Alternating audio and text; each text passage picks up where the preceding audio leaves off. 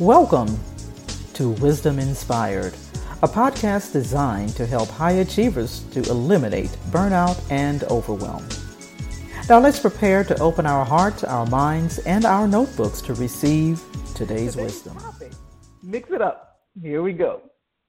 Okay, so we started this week with a very familiar passage of scripture, Romans 8:28, that says, "And we know that all things work together for good to them that love God, to them who are called who are the called according to his purpose." That's the King James version. And so we've been traveling through the preceding verses 1 through 27 and we discovered that that was important that we do that before we would land on verse 828, which is a promise. This promise, however, that all things work together doesn't mean that we get everything we want or everything that we desire.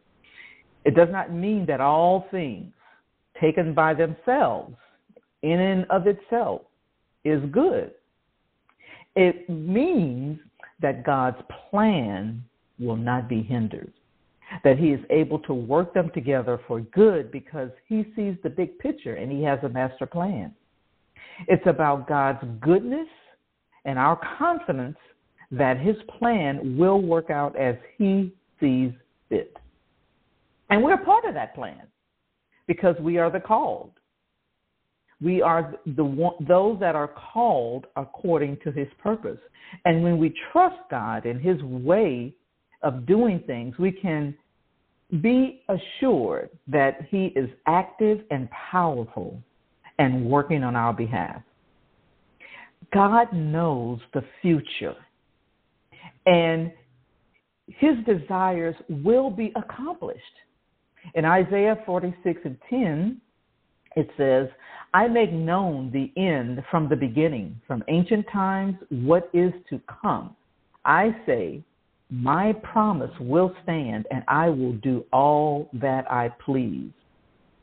So even when things, excuse me, seem chaotic and out of control, like things that's going on around us right now as we're on this call, God is still in charge. Even when things are happening to us because we don't know what is best for us. But God does. He is still in charge. Remember a few episodes ago, we came and we were talking from the Old Testament about Joseph's life, how Joseph's jealous brothers sold him into slavery. Then in Egypt, Joseph rises to a position of responsibility. Then he's unjustly imprisoned and forgotten about by his friends.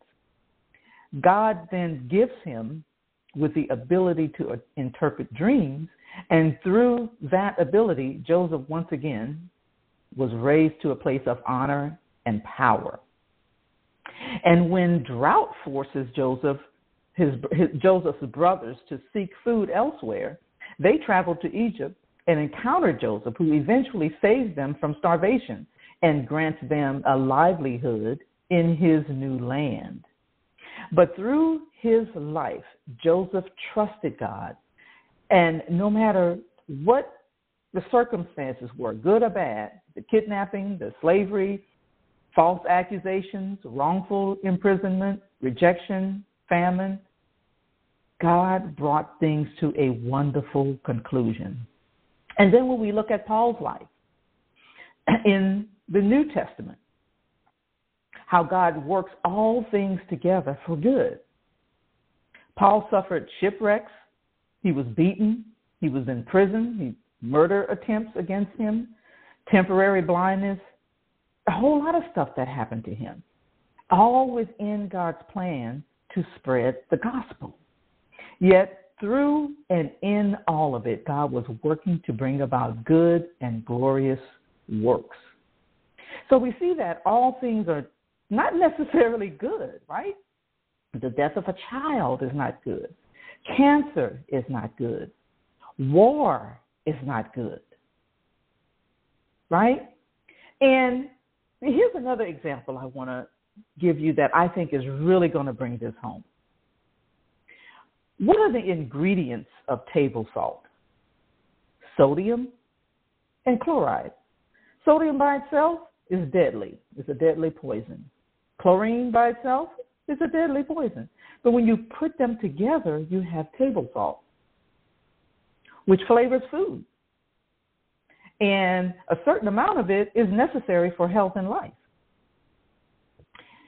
What happens in the chemistry of the cross, God, the master chemist, has taken all things that in and of itself, whether they're bad or doesn't matter how you see it, and much like the chemist might take chemicals that in and of itself may be harmful, he mixes it, he mixes it up to make a medicine that brings healing, that brings joy, that brings peace. And it all works out because he's mixed it up, right? I remember growing up, we didn't have a microwave growing up. Now, some some of you on the call, you know, may have had a microwave. We didn't have one when I was growing up. We didn't have an Instapot. We didn't have a an air fryer. We didn't even have a blender. And my mother would mix everything up by hand. Like when she was making pies or cakes or whatever it was, she didn't have a blender. And so I used to love watching her mixing and blending stuff together. And what I remember was that the top part of her arm, between the shoulder and the elbow, would just be flapping and jiggling back and forth, just flapping and jiggling back and forth. And then when she got tired, she would just switch arms. But I knew, I knew that whatever came about from that jiggling, flapping back and forth, that it was going to be something good. It was going to be something amazing because mommy could make a feast out of cardboard and flour. All I'm trying to say is this God takes things that are bad things that have would have otherwise killed us, puts them in the spiritual mixing bowl of his wisdom and love, works all things out together for good, and he mixes it up so that what comes together, it comes together in something so glorious, so marvelous, so amazing, and too wonderful for words. Into it, it turns into something we can't even comprehend would come about, but it, it results into something good and glorious for our good because we get to benefit from it. I sure hope today has been encouraging to you. I hope today's wisdom has inspired you. That is always our prayer.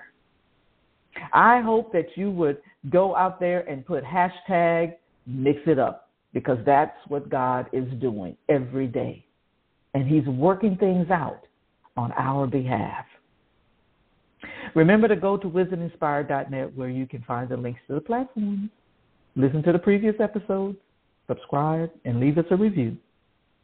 And if you want to know more about our co-working and collaborating community and how you can benefit from the resources and transformational coaching, send us an email to hello at aaccoworking.com. With that said, meet us back on the line next time, same time, same place, same station with more wisdom inspired. Have a wildly productive day. I hope you enjoyed the episode of Wisdom Inspired that was brought to you by the AAC Co working community, a virtual community designed to support female entrepreneurs, business owners, and freelance professionals. For more, go to wisdominspired.net.